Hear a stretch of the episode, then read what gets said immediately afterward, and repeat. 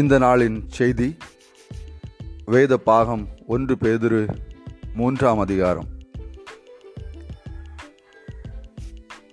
ஒன்று முதல் ஆறு வரை உள்ள வசனங்களில் ஸ்திரீகளை குறித்து மனைவிகளை குறித்து நாம் பார்க்கிறோம். இதற்கு முந்தின அதிகாரம் பதினெட்டாம் வசனத்திலிருந்து வேலைக்காரர்கள் எப்படி காணப்பட வேண்டும் என்கிறதை குறித்து நாம் அங்கே எஜமானர்களுக்கு பய பயத்துடனே ஊழியம் செய்ய வேண்டும் கீழ்ப்படிந்திருக்க வேண்டும் என்கிற காரியங்களை அங்கே பார்த்தோம். இங்கே அந்தபடியாக மனைவிகளே உங்கள் சொந்த புருஷர்களுக்கு கீழ்ப்படிந்து இருங்கள். உங்களுடைய நடக்கைகளை பார்த்து மன கணவன் அதாவது மனைவிகளுடைய நடக்கையை பார்த்து ஆண்டவரை அறியாத கணவன்மார் கூட ஆண்டவரை அறியத்தக்க விதத்தில் அவர்களுடைய நடத்தை காணப்பட வேண்டும் என்று சொல்லி இங்கே நான் பார்க்கிறோம். மட்டுமல்ல அவர்களுடைய அலங்காரத்தை குறித்து இங்கே பார்க்கிறோம். அலங்கரிப்பு எப்படி இருக்கணும்? நாம் வெளியரங்கமான தேவையில்லாத அதிகமான ஆடம்பரமான அலங்காரங்கள் அல்ல. அழியாத அலங்கரிப்பாக இருக்கிற சாந்தமும் அமைதலும் உள்ள ஆவி. இந்த ரெண்டு அழகான அலங்காரத்தை குறித்து இங்கு பார்க்கிறோம். இவைகள் தேவனுடைய பார்வையில் விலையேற பெற்றது. நான்காம் வசனத்தில் இதை நாம் வாசிக்கிறோம். பெண்கள் அலங்கரிக்கக்கூடாது என்கிறது அல்ல. நாம் நல்ல விதத்தில் உடை உடுத்தி நாம் எல்லாம் மு- தலை முடிகளை சரி செய்து பார்ப்பதற்கு அழகாக இருப்பது தவறல்ல. ஆனால் வெளிப்பிரகாரமாக மற்றவர்களுக்கு காண்பிக்கும்படியாக இவைகளை செய்து அதன் மூலமாக ஒரு அப்படியான ஒரு தோற்றத்தை ஏற்படுத்துவது தேவனுக்கு பிரியமானது அல்ல. நாம் ஒரு இடத்துக்கு போகும் பொழுது நன்றாக ஒரு நமக்கே ஒரு சுய நம்பிக்கை தன்னம்பிக்கை வரத்தக்க விதத்தில் அந்தந்த இடங்களுக்கு ஏற்ற விதத்தில் நல்ல உடைகளை அணிந்து நல்ல விதத்தில் நாம் கடந்து செல்வது நல்லது அது வேணும். ஆனால் வெளியே காண்பிப்பதற்காக மட்டுமே தங்களுடைய அலங்காரங்களை செய்து அளவுக்கு அதிகமாக காரியங்களை செய்து ஆனால் உள்ளான நம்முடைய அலங்கரிப்பை சிந்திக்காமல் இருப்பதான் தவறு. இந்த ரெண்டு காரியம் சாந்தமும் அமைதலும் உள்ள ஆவியாகிய இந்த இரண்டு குணத்தை குறித்து இங்கே இந்த வசனத்தில் சொல்லப்பட்டிருக்கு. இவைகளை நாம் சற்று நாம் மனதில் வைத்து ஆண்டுடைய பிள்ளைகள் சகோதரிகள் ஜெபிக்கும் பொழுது கர்த்தர் உதவி செய்வார். ரட்சிக்கப்பட்ட புருஷர்களை குறித்து இங்கே அடுத்த அடுத்த வசன பகுதியில் நம்ம வாசிக்கிறோம். ஜெபம் தடையில்லாமல் இருக்கணும்னா மனைவியோடு உள்ள உறவு சரியாக இருக்கணும். அதான் இங்கே பார்க்குறோம். இங்கே சொல்லப்பட்டிருக்குது உங்கள் ஜெபங்களுக்கு தடை வராதபடிக்கு நீங்கள் விவேகத்தோடு அவர்களுடன் வாழ்ந்து. இப்போ ரட்சிக்கப்பட்ட புருஷனும் ரட்சிக்கப்படாத மனைவியுமாக இருக்கும் பொழுது இந்த பிரச்சனைகள் அதிகமாக வர வாய்ப்பு உண்டு. அந்த இடத்துல விவேகத்தோடு புருஷர்கள் நடந்து கொள்ள வேண்டும். அவர்கள் பலகீன பாண்டமாக இருக்கிறபடியினால் நாம் ஞானத்தோடு விவேகத்தோடு நடந்து கொண்டு இன்னொரு காரியம் முக்கியமான காரியம் சொல்லப்பட்டிருக்கு பாருங்கள் அவர்களுக்கு செய்ய வேண்டிய கனத்தை செய்யுங்கள். அதாவது மனைவிகளும் கனத்துக்கு பாத்திரர்கள். அதிகமாக பல இடங்களில் கணவரை கனப்படுத்தணும் என்று சொல்லுவோம். அவர்கள் கீழ்ப்படிந்து இருக்கணும் மனைவி அப்படின்ட்டு. ஆனால் மனைவியும் கனத்திற்கு பாத்திரமான்கள். பெண்களும் கனத்துக்கு பாத்திரவான்கள் இதை நம்ம மறக்கக்கூடாது. கணவன் மட்டுமல்ல மனைவியும் கனத்துக்கு பாத்திரவான். கனத்தை அவர்களுக்கு கொடுக்க வேண்டிய கனத்தை அவருக்கு கொடுக்கணும். அவங்களுக்கு கொடுக்க வேண்டிய இடத்தை அவங்களுக்கு கொடுத்து நாம் விவேகத்தோடு கூட அவர்களோடு நடந்து கொள்ளும் பொழுது நம்மோடு சேர்ந்து அவர்களும் நித்திய ஜீவனாகிய கிருவையை சுதந்திரித்து கொள்ளத்தக்க கிருவைகளை ஆண்டவர் அவர்களும் கொடுப்பார். இங்கே பார்க்கும் பொழுது இந்த ரெண்டு வசன பகுதியில் ஒன்று ரட்சிக்கப்படாத கணவனை உடைய மனைவி எப்படி நடந்து கொள்ள வேண்டும்? ரட்சிக்கப்படாத மனைவி உள்ள கணவன் எப்படி நடந்து கொள்ள வேண்டும்? இல்லது ரெண்டு பேருமே ரட்சிக்கப்பட்டு இருந்தாலும் இந்த காரியத்தை நாம் சரியாக செய்யும் பொழுது அந்த குடும்பம் ஆசீர்வாதமாக உள்ள குடும்பமாக மாறும். பிள்ளைகளும் அதன் மூலம் ஆசீர்வதிக்கப்படுவாங்க. இந்த காரியத்தை நாம் இங்கே இந்த வசன பகுதியில் கணவன் மனைவி இரண்டு பேருக்கும் உள்ள இரண்டு பேரும் செய்ய வேண்டிய காரியங்களை இங்கே நம்ம பார்க்கிறோம்.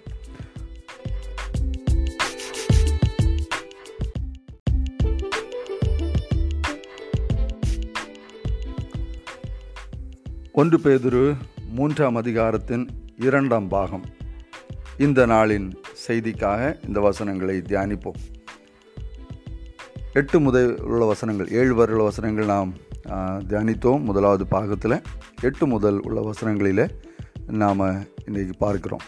இங்கே நம்முடைய வாழ்க்கைகளில் நாம் செய்ய வேண்டிய நாம் கடைபிடிக்க வேண்டிய சில நல்ல காரியங்களை குறித்து இங்கே பார்க்கிறோம். மேலும் நீங்கள் எல்லோரும் எட்டாம் வசனம் மேலும் நீங்கள் எல்லோரும் ஒருமனப்பட்டவர்களும் இரக்கம் உள்ளவர்களும் சகோதர சிநேகம் உள்ளவர்களும் மன உருக்கம் உள்ளவர்களும் இணக்கம் உள்ளவர்களுமாயிருந்து தீமைக்கு தீமையையும் உதாசீனத்திற்கு உதாசீனத்தையும் சரி கட்டாமல் அதற்கு பதிலாக நீங்கள் ஆசீர்வாதத்தை சுதந்திரித்து கொள்ளும்படி அழைக்கப்பட்டிருக்கிறவர்கள் என்று அறிந்து ஆசீர்வதியுங்கள். இதெல்லாம் செய்துவிட்டு கடைசியில் ஒரு அழகான காரியம் சொல்லப்பட்டிருக்கு பாருங்கள் நீங்கள் மற்றவர்களை ஆசீர்வதிக்கணும்.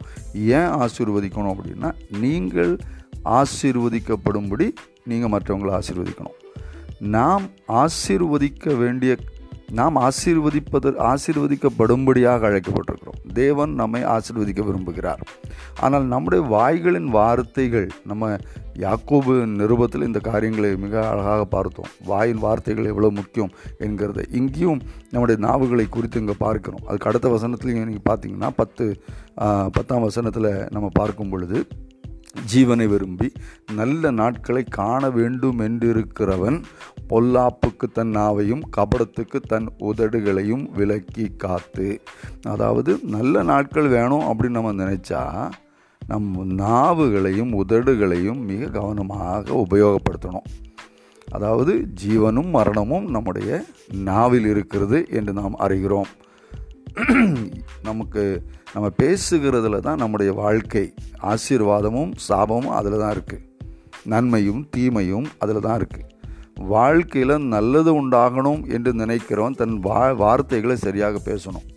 அதாவது தீமைக்கு தீமை பேசுகிறது கெட்ட வார்த்தை பேசுகிறவனுக்கு நம்மளும் கெட்ட வார்த்தை பேசுகிறது நாம் எதையாவது அனாவசியம் பேசுகிறவங்களுக்கு நம்மளும் அனாவசியமாக பேசுகிறோம் அதனால் என்ன ஆகுது? அவனுக்கல்ல நஷ்டம் நஷ்டம் நமக்கு தான். ஆண்டவருடைய பிள்ளைகளுடைய நம்முடைய வாழ்க்கை முறை வேறு பாருங்கள் இப்போ வந்து நமக்கு வெளி நாடுகளில் இருக்கும் பொழுது பல தேசத்திலிருந்து ஆட்கள் வேலை செய்கிற கம்பெனிகளில் இருக்கும் பொழுது அங்கே இந்த காரியத்தை அதிகமாக பேச முடியும். பாகிஸ்தான்லேருந்து இந்தியாவிலிருந்து அமெரிக்காவில் இருந்து பங்களாதேஷ்லேருந்து பல இடங்கள்லேருந்து ஆட்கள் இருப்பாங்க. இருக்கும் பொழுது இந்த ஆள் இந்த இடத்த ஊருக்காரர் அவர் இப்படி தான் இருப்பார் என்கிறதை ஆட்கள் பேசுகிறத பார்க்கலாம்.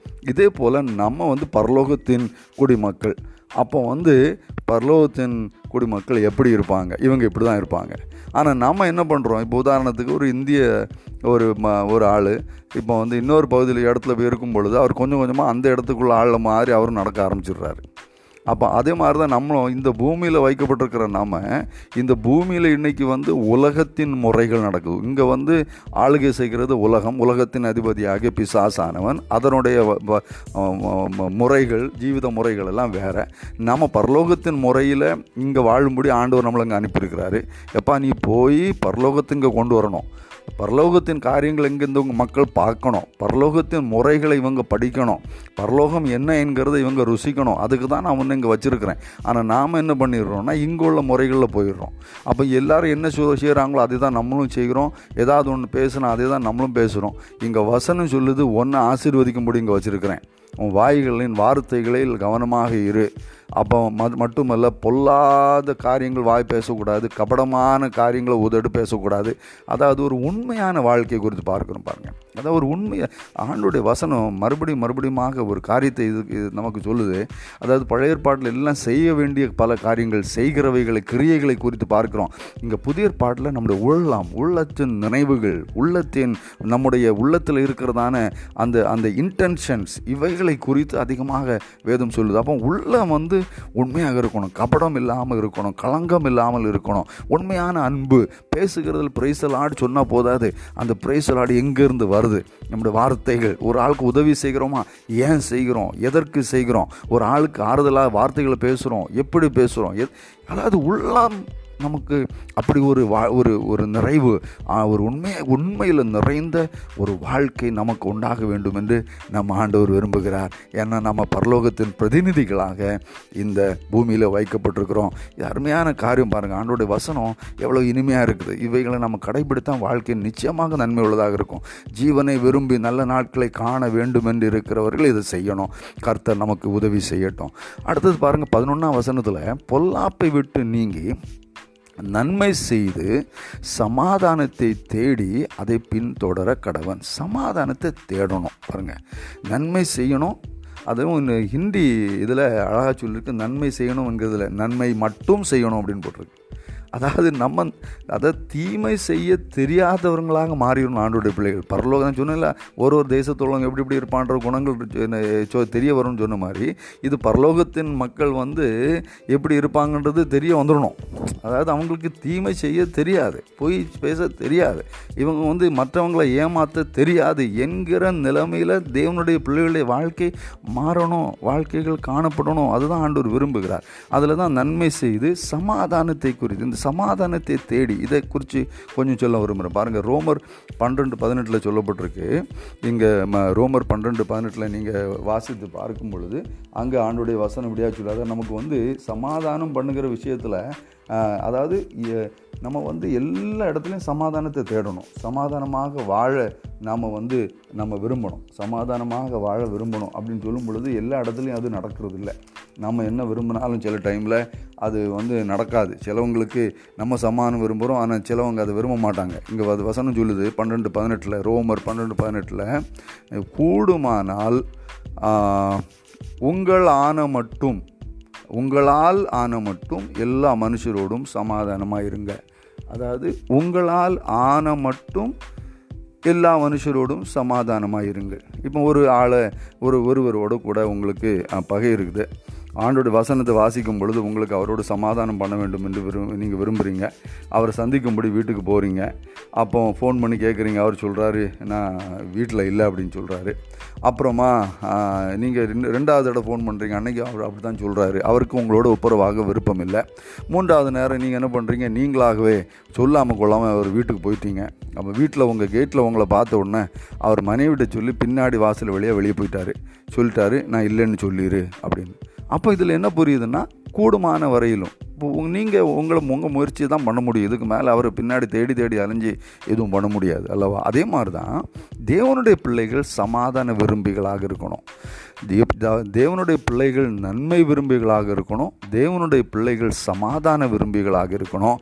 அதை பின்தொடர கடவன் என்று வசனம் சொல்லுது. பாருங்கள் அதை அது நன்மையை பின்தொடரணும் சமாதானத்தை பின்தொடரணும். இப்படியான ஒரு வாழ்க்கையை ஆண்டவர் நமக்கு தரும்படிக்காக விரும்புகிறார். அதுதான் ஆண்டோடைய வாஞ்சை கர்த்தர் அதான் விரும்புகிறார். தேவன் விரும்புகிறார். நாம் இப்படியான நன்மைகளினால் நிறைந்த ஒரு வாழ்க்கை வாழ வேண்டும் என்று கர்த்தர் விரும்புகிறார். கர்த்தருக்கு ஸ்தோத்திரம்.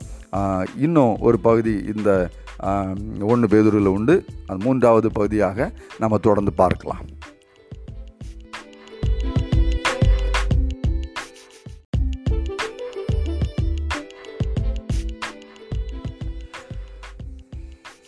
ஒன்று பேதுரு மூன்றாம் அதிகாரம். அதனது மூன்றாவது பாகம் பதிமூணாம் வசனத்தில் இருந்து நாம் வாசிக்கிறோம்.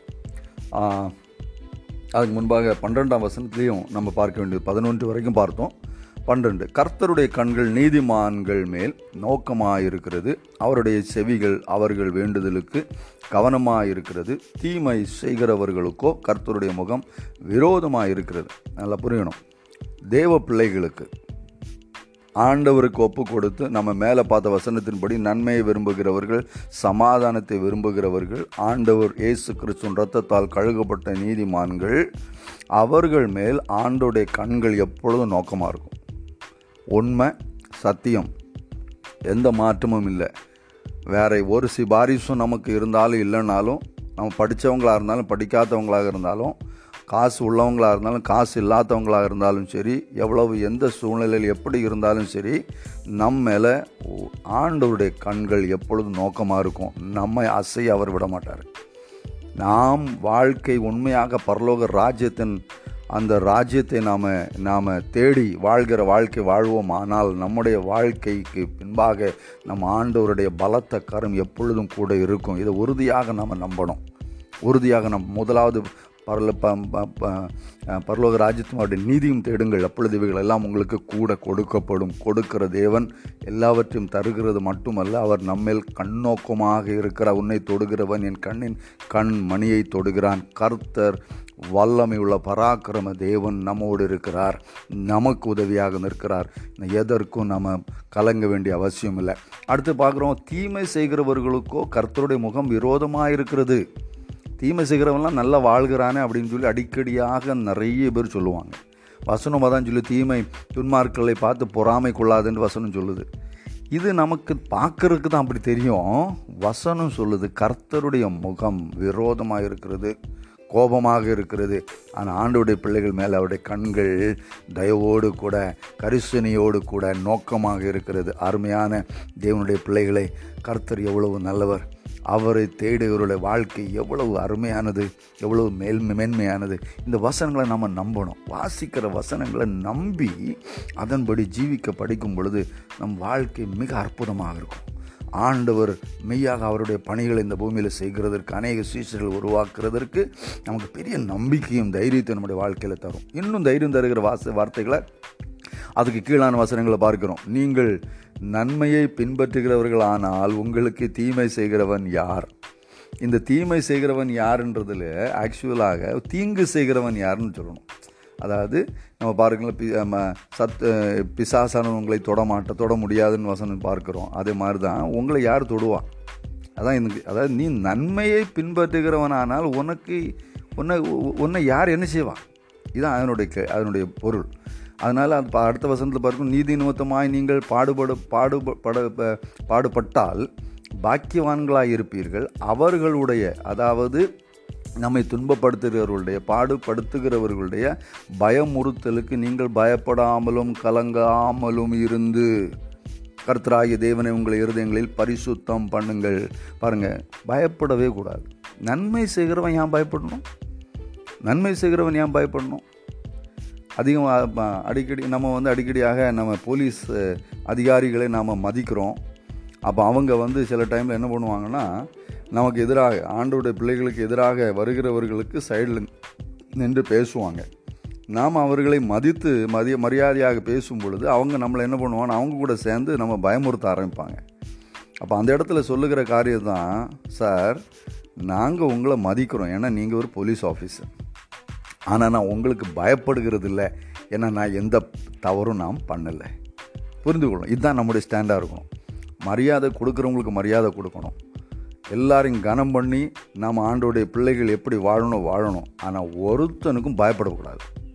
ஏன்னா நம்ம தீமை செய்கிறவர்கள் அல்ல நன்மையே செய்கிறவர்கள். சமாதானத்தை விரும்புகிறவர்கள் நாம் யாருக்கும் பயப்படக்கூடாது. பயப்பட வேண்டிய அவசியம் இல்லை. தைரியமாக தேவ பிள்ளைகள் நின்று தங்களுடைய காரியங்களை பணிகளை நிறைவேற்ற கற்றுக்கொள்ள வேண்டும். பாடுபடணும். அது குறித்து இன்னும் கீழே நம்ம பார்க்க போகிறோம். நாம் நீதியின் நிமித்தமாக பாடுபடுவது நல்லது. அது அதான் நம்முடைய ஊழியம். அதை நம்ம செய்ய போகிறோம். ஆனால் பயப்பட போகிறதில்லை. யார் யார் எடுத்தோம்? நம்ம பயப்பட மாட்டோம். அடுத்த பார் கர்த்தராகிய தேவனை உங்கள் இருதயங்களில் பரிசுத்தம் பண்ணுங்கள்.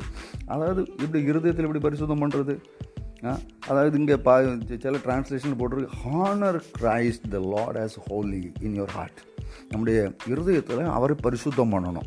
அது இருதயத்தை மு- முழுமையாக அவருக்குன்னு கொடுத்துடணும். அதுக்கப்புறம் இது அதுன்ற காரியங்கள் ஒன்றும் இருக்கக்கூடாது. அதாவது வேறு யாரையும் நம்பி நம்ம எந்த காரியத்தையும் செய்யக்கூடாது. ஊழியம் பண்ணுறதும் அவருக்காக நம்ம செய்யணும். நன்மை செய்தால் அவருக்காக நம்ம செய்யணும். ஏதாவது ஒரு இடத்துல பேசுகிறோமோ அவருக்காக பேசணும். நம்மை உயர்த்தும்படியாகவோ நம்முடைய மதத்தை உயர்த்தும்படியாகவோ நம்முடைய ஸ்தாபனத்தை உயர்த்தும்படியாகவோ எந்த ஒரு மனுஷனுக்காகவும் அல்ல அவருக்காக என்ன இருதயத்தில் அவர் பரிசுத்தம் பண்ணப்பட்டவர் அவருடைய இடம் வேறு. அவருக்காக நான் நிற்கிறேன். அவரில் நான் நிற்கிறேன். அவர் இதில் தான் என்னுடைய வாழ்க்கை ஓடுது அப்படின்னு சொல்லி அவரை நமக்கு அவருக்கு ஒரு முழு இடம் பரிசுத்தம் என்கிற வார்த்தையை வேறுபடு வேறுபடுத்தல். அதாவது வேறுபடுத்தப்படுகிறது தான் பரிசுத்தம் என்கிற வார்த்தை பயன்படுத்தப்படுகிறது. நம்முடைய இருதயம் அவருக்காக பரிசுத்தம் பண்ணப்பட வேண்டும்.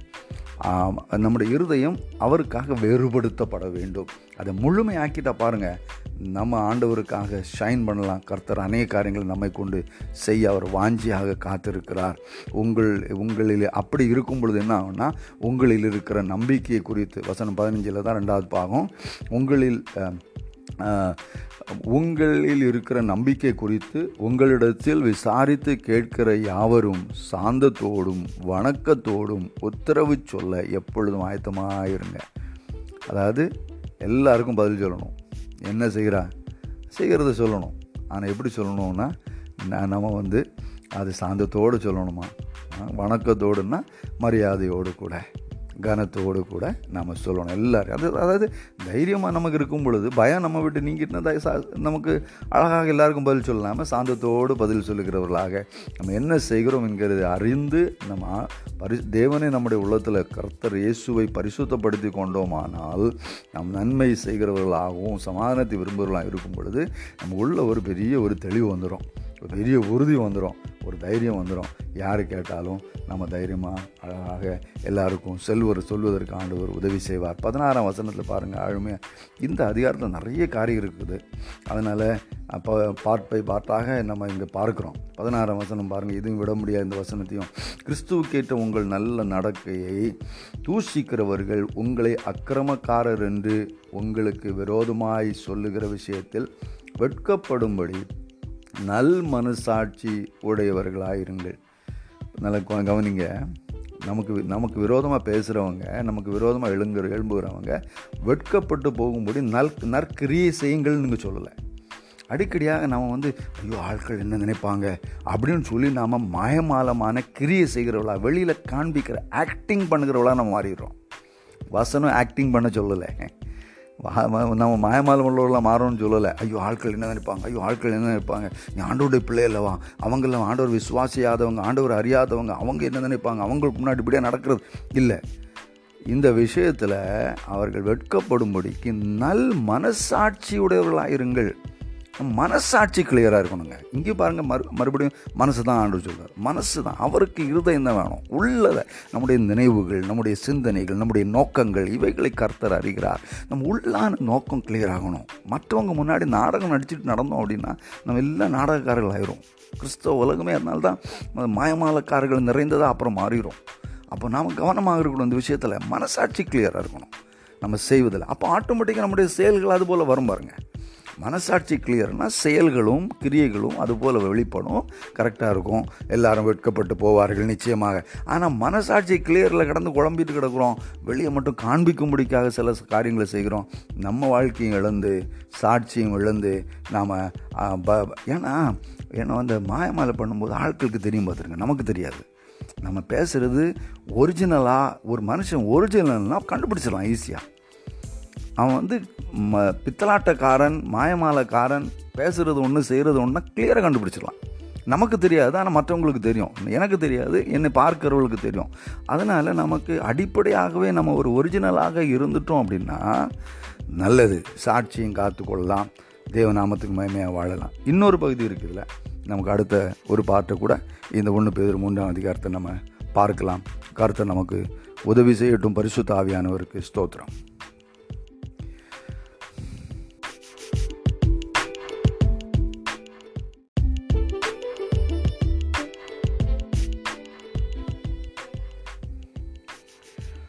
ஒன்று பேதுரு மூன்றாம் அதிகாரம் நான்காவது பாகம்.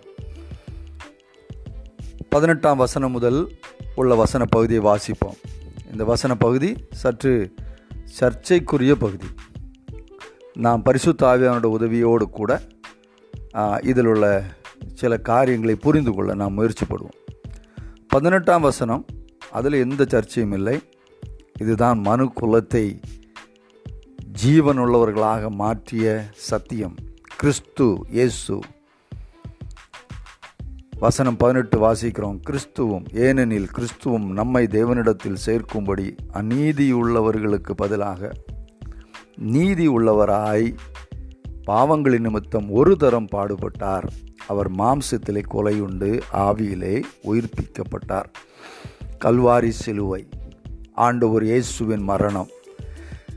அநீதி செய்கிற நம்மை விடுவிக்கும்படிக்காக விடுவிக்கும்படிக்காக நீதி உள்ள நம் ஆண்டவர் நம்முடைய அநீதிகளை தன்மேல் எடுத்து நம் பாவங்களை தம்மேல் ஏற்றுக்கொண்டு நமக்காக ஒரே தரம் ஒரே தரம் இவ்வளவு பாடுகள் பட்டு நம்மை அவர் மீட்டு கொண்டார்.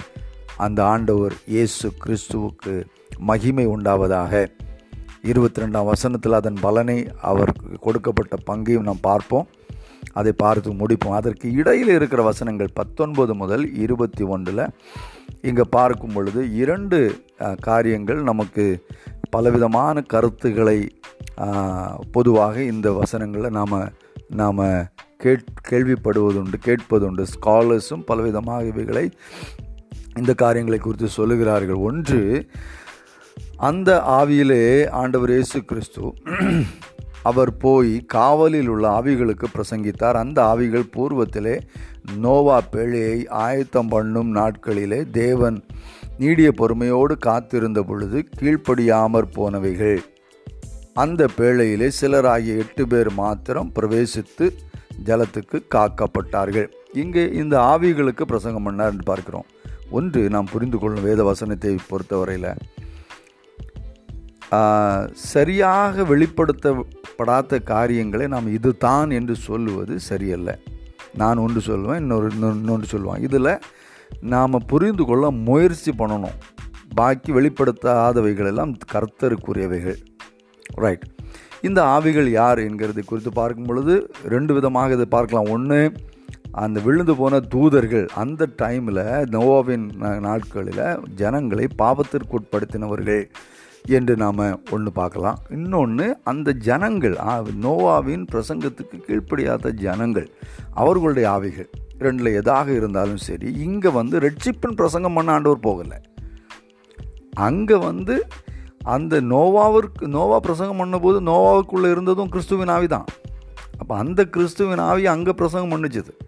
அது இவங்க யாருமே கேட்கல அப்போ அதனால் இப்போ பொழுது அவர் உயிர் தெழுந்து மரணத்தை ஜெயித்து அந்த வெற்றியை அங்கே பறைசாற்றுகிற ஒரு காரியத்தை ஹி டிக்ளேர்டுன்னு போட்டிருக்கு இங்கிலீஷில்.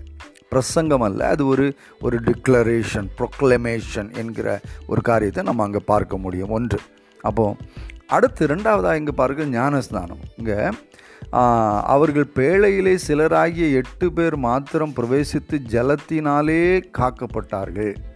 அதற்கு ஒப்பனையான ஞானஸ்நானமானது மாம்ச அழுக்கை நீக்கு நீக்குதலாயிராமல் தேவனை பற்றும் நற்பனசாட்சியின் உடன்படிக்கையாயிருந்து இப்பொழுது நம்மையும் இயேசு கிறிஸ்துவனுடைய உயிர் தெளிதனால் ரட்சிக்கிறது.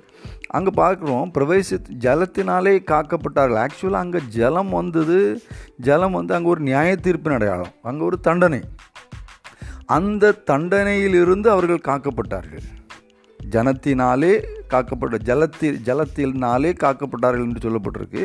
ஆக்சுவலாக அது ஒரு பெரிய அங்கே தண்டனை. அந்த ஜலத்தை ஞானஸ்நானத்திலோடு இணைத்து சொல்லப்பட்டிருக்கு.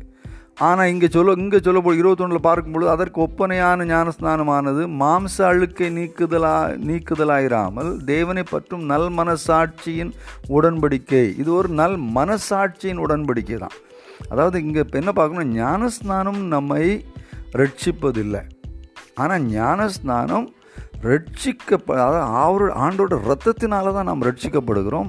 ஆனால் அந்த ரட்சிப்பின் உறுதி தான் இந்த ஞானஸ்நானத்தில் வெளிப்படுது. அதனால தான் மார்க்கு பதினாறு பதினாறில் வாசிக்கிறோம் விசுவாசம் உள்ளவனாகி ஞானஸ்நானம் பெறுகிறவன் ரட்சிக்கப்படுவான். அப்போ அங்கே ஞானஸ்நானத்தை அந்த விசுவாசத்தோடு இணைத்து சொல்லப்படுறது அதாவது ஞானஸ்நானத்தின் முக்கியத்துவத்தை சொல்லப்பட்டிருக்கு. ஆனாலும் நம்மை ரட்சிப்பது ஆண்டவர் இயேசுவின் ரத்தமே. அவர் மேலே நாம் வைக்கிற அந்த விசுவாசம் தேவனுடைய கிருபையினால் தான் நாம் ரட்சிக்கப்படுகிறோம். ஞானஸ்நானம் பெற்றுக்கொள்வதனால அல்ல விசுவாசம் இல்லாமல் ஞானஸ்தானம் பெறுகிறதுனால அங்கே வந்து ரட்சிப்பு உண்டாகாது. எனவே ரட்சிப்பு அவருடைய ஆண்டவர் இயேசுவின் மேல் உள்ள விசுவாசம் தான் தேவனுடைய கிருபையினால தான். ஆனால் அதை நாம் வந்து வெளிப்படுத்துகிறோம். நம்முடைய அந்த கிரியலை வெளிப்படுத்துகிறோம். அந்த கிரியை வந்து நல் மனசாட்சியின் உடன்படிக்கையாக இருக்கிறது என்று நாம் இங்கே பார்க்கிறோம். அது ஆண்டவராக இயேசு கிறிஸ்துவின் உயிர்த்தெழுதல் மூலமாக அந்த ரட்சிப்பு நம்முடைய வாழ்க்கையில் உறுதியானது. இந்த ஞானஸ்தானத்தை குறித்து பார்க்கும்பொழுது இன்னொரு ஞானஸ்தானத்தை குறித்தும் நம்ம பார்க்க முடியும். அதாவது நம்ம கிறிஸ்துவுக்குள்ள ஞானஸ்தானம் படுகிறோம். ஞான அதாவது அந்த ஜனங்கள் எட்டு பேர் பிழைக்குள்ளே இருந்தது மாதிரி அவர் நாமும் வந்து கிறிஸ்துவாகிய பிழைக்குள்ளே இருக்கிறதையும் ஞானஸ்நானம் என்று சொல்லப்படுகிறது. இன்னொன்று பார்க்கும் பொழுது பரிசுத்தாவியின் அபி ஞானஸ்தானம். ஞானஸ்நானம் பரிசுத்த ஞானஸ்நானத்தினால தான் நம்ம சபைக்குள்ளே நம்ம கொண்டு ச நம்ம நம்ம க- கொண்டு வரப்படுகிறோம். இப்படியாக ஞானஸ்தானத்திலேயே பலவிதமான மு காரியங்களை நாம் சிந்திக்க முடியும்.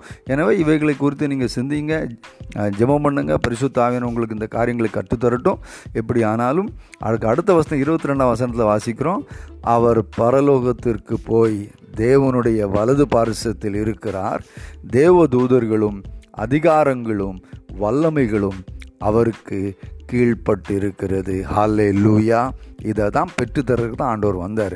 இதெல்லாம் ஆண்டவர் ஆதாமுக்கு கொடுத்துருந்தார். மனிதனை தன்னுடைய சாயலாக சிருஷ்டித்து இந்த பூமியில் வைத்து எல்லாருக்கும் மேலான அதிகாரத்தை வல்லமை கொடுத்துருந்தாரு. அது மனுஷன் இழந்து போனால் ஆனால் மறுபடியும் அதை பெற்றுக்கொள்ளும்படிக்காக அதான் தே அதான் ராஜ்யம் பாருங்கள் ராஜ்யம். மனந்திரும்புகள் பரலோக ராஜ்யம் சமீபித்திருக்கிறது. ராஜ்யம் ராஜ்யம் இழந்து போனது. ராஜ்யத்தை மனுஷன் இழந்துட்டான். இழந்து போனதை தேடவும் ரட்சிக்கவும் வந்தார். அந்த ராஜ்யத்தை தேடி தான் ஆண்டவர் வந்தார். அந்த அதிகாரத்தை மறுபடியும் பெற்றுக்கொள்ளுக்கு தான் வந்தார். அப்போ அந்த தேவனுடைய ராஜ்யத்திற்குள்ளே வருகிறவன் அந்த மனிதனும் ரட்சிக்கப்படுகிறான். அப்போ அப்படி தான் இழந்து போனதை பெற்றுக்கொள்ள. அப்போ இங்கே பாருங்கள் ஆண்டவர் இயேசு கிறிஸ்து அவர் உயிர்த்தெழுந்து தேவனுடைய வலது பாரசத்தில் இருப்பது நிமித்தமாக தேவதூதர்களும் அதிகாரங்களும் வல்லமைகளும் எல்லாம் இப்போ மறுபடியுமாக மனிதனுடைய கைகளுக்குள்ளே வந்தது. அவர் அதனால தான் மனுஷனாக வந்தார் ஆண்டவர் இயேசு கிறிஸ்து. அந்த இயேசுவின் நாமத்தினால தான் நாம் இன்னைக்கு விஜயம் ஜெயம் எடுக்கிறோம். அந்த இயேசுவின் நாமம் நம்முடைய மத்தியில் உயரணும். எங்கெங்கே இருக்கிறோமோ அங்கே அவருடைய நாமத்தை உயர்த்தணும். ஏன்னா அந்த நாமத்தில் தான் நமக்கு வெற்றி. கல்வாரி சிலுவையில் வெற்றி சிறந்த அந்த ஆண்டவர் இயேசுவின் நாமத்தை நாம் பிடித்து கொண்டு நம்ம ஜெயம் பெறுகிறளாக மாறுவோம். இந்த ஒன்று பேர் மூன்றாம் அதிகாரத்தின் வசனங்களின் மூலமாக கர்த்தர் உங்களை ஆசீர்வதிப்பாராக. இன்னும் இந்த ஒரு ஒரு நாள் அடுத்த வசன பகுதி நான்காம் அதிகாரம். ஒவ்வொரு வசன பகுதி நீங்கள் ஃபுல்லாக பைபிளில் வாசித்து இவைகளை கேட்டால் அது உங்களுக்கு பயனுள்ளதாக இருக்கும். எல்லா விவரங்களும் உங்களுக்கு இதில் கிடைக்காது. இதில் இல்லாத அநேக காரியங்கள் இன்னும் இருக்கும். அதை நீங்கள் இன்னும் தேடி கண்டு கொள்ளலாம் இப்படியாக நாம் தேவனோடு நம்ம நெருங்கி வசனங்களோடு கூட அவரோடு நடப்பதற்கு இந்த இந்த அனுதின செய்திகள் பயனுள்ளதாக இருக்கும் என்று நம்புகிறேன். அதற்காக நான் ஜெபிக்கிறேன். கர்த்தர் உங்கள் எல்லோரையும் ஆசிர்வதிப்பாராக. ஆமேன்.